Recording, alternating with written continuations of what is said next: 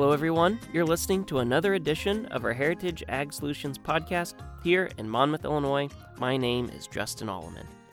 In today's episode, we continue our conversation with Warren Henderson Farm Bureau Manager Gina Long. Now, this is part two of four, with the remaining installments being uploaded in the coming weeks. In today's episode, we chat about the Nutrient Stewardship Grant and our local Farm Bureau nitrogen test plot here outside of Monmouth along Highway 34. Here's our conversation.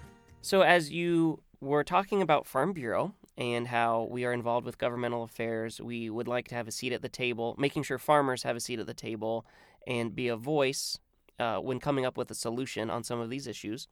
One of those areas is the environment. And I do know here, uh, Warren Henderson Farm Bureau, here on actually Highway 34, Farm Bureau has a nitrogen test plot that was uh, kind of funded or sponsored by the Nutrient Stewardship Grant Program. Can you kind of speak to that a little bit and give us some details on that?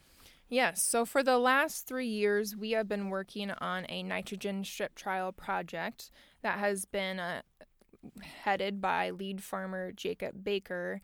And these, the grant we have received is part of, as you mentioned, the Illinois Farm Bureau Nutrient Stewardship Grant um, program. Since 2015, Illinois Farm Bureau has committed over $700,000 to 100 different projects in 70 different counties for these nutrient stewardship grants. And overall, the purpose of these grants is to showcase different conservation methods and research projects that counties are doing to, at the end of the day, work toward goals that have been put in place by the nutrient loss reduction strategy. Um, I believe 2025 is the first year that goals toward that NLRS will be looked at. So we really want to showcase and document and be able to do outreach and education to farmers of these projects. I think a neat thing is that this is statewide.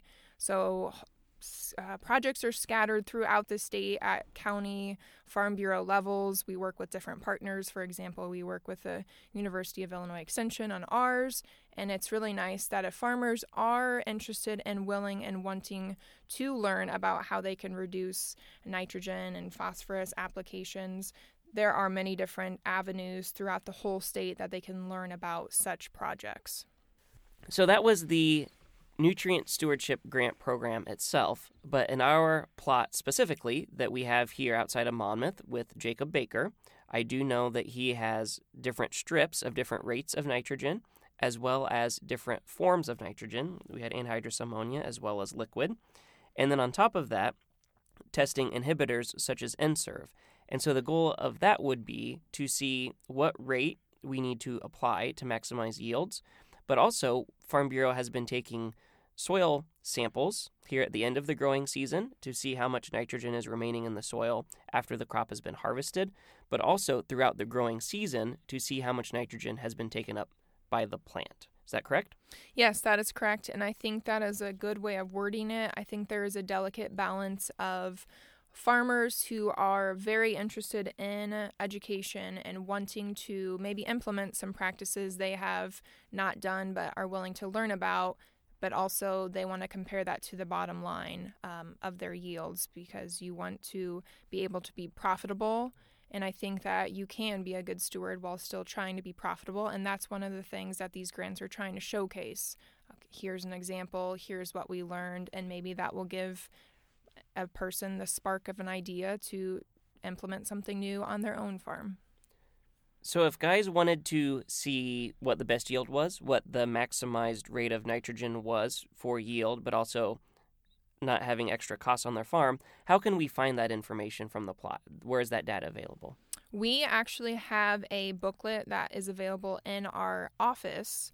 Um, in both our Monmouth and Stronghurst office, but we also have a version of that booklet online so, one of the things that was, if you can believe it, different in 2020 for our project last year, so summer of 2019, we were able to have an in person field day late in the summer to go over the backgrounds, to go over NLRS, to go over the technical details of the trial. And this year we were not able to do that, so we did a virtual field day. So we still brought some speakers on site, but we did not have any farmers or audience members. So what we did was they recorded the, the field day, the virtual field day. So you can view that online, but you can also view the background and the details of this trial and what the goal was and where we are going to go moving forward. So you can see it not only our project, but there this year there were nine virtual field days held this summer throughout the state, and the Illinois Farm Bureau team did a great job of compiling all that data from the speakers and the backgrounds of projects. So there is the technical information that you are speaking to online and available for anyone to view.